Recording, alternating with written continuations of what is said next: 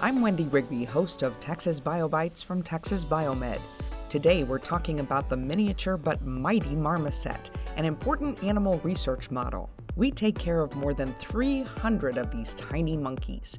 They're yielding some important answers about human health issues.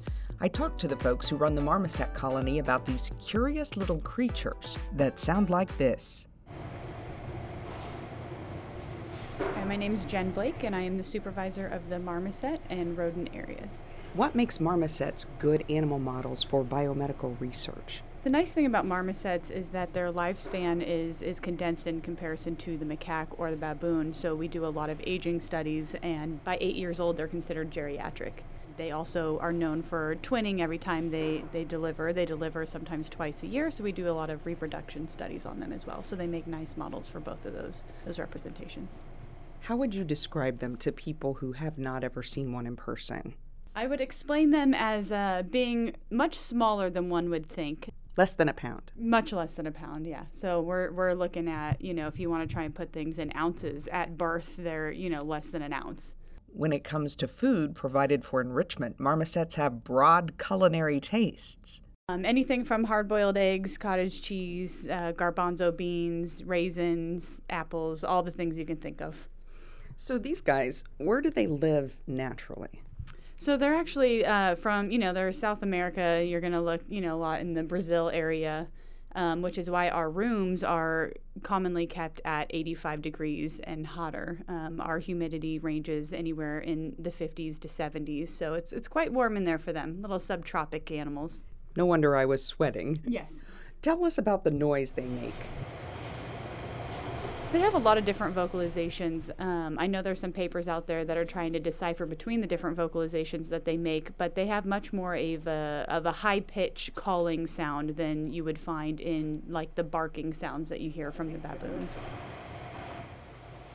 One of the scientists told me that they are also a good animal model for biomedical research because if you have just a little bit of a compound you're testing, mm-hmm. these are small animals. Mm-hmm. Can you explain? Where you would maybe give four or five mils to a bigger animal. These guys, you can downsize it to, you know, a half a mil.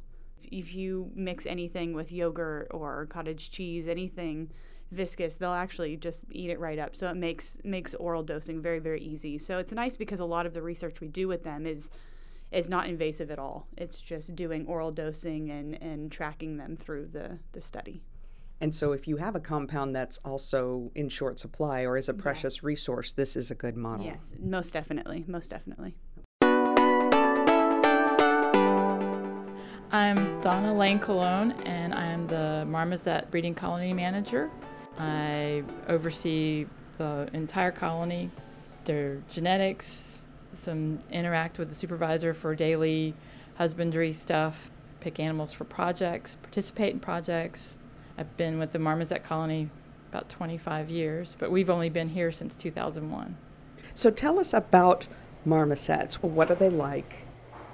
Most of the co- colonies in the U.S. have been in captivity for, you know, decades now. So there are no animals imported from the wild or anything like that.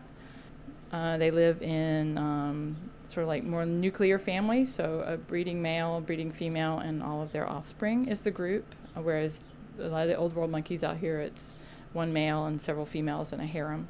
So they have little families. They have little families, little nuclear families. The females routinely ovulate and produce twins or higher litters, and they have a fertile postpartum estrus, so they deliver babies and can be pregnant again in 12 to 14 days. So, so prolific.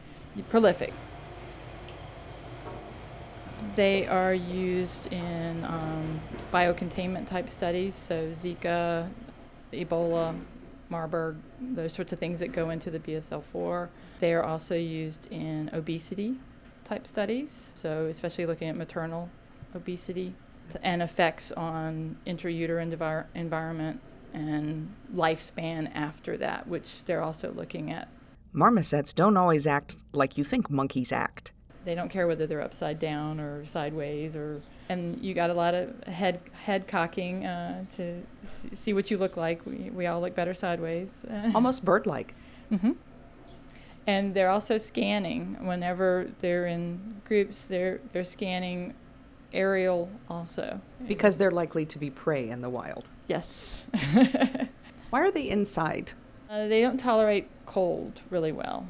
Is there anything about marmosets that you think normal people don't know that you would like them to know since you are so intimately familiar with them? We do things related to research biomedical, but they're also um, a really neat animal just to look at what goes on in their life history for them as a, as a species. You know, just basic basic biology. They're just really cool animals to work with. You've been listening to Texas BioBites from Texas Biomed. We're passionate about sharing science with you. If you like what you're hearing, subscribe. You can sign up on iTunes or log on to our website, txbiomed.org. Look up the podcasts and sign up by email. Plus, follow us on Facebook, Twitter, LinkedIn, and YouTube. Thanks for listening. I'm Wendy Rigby.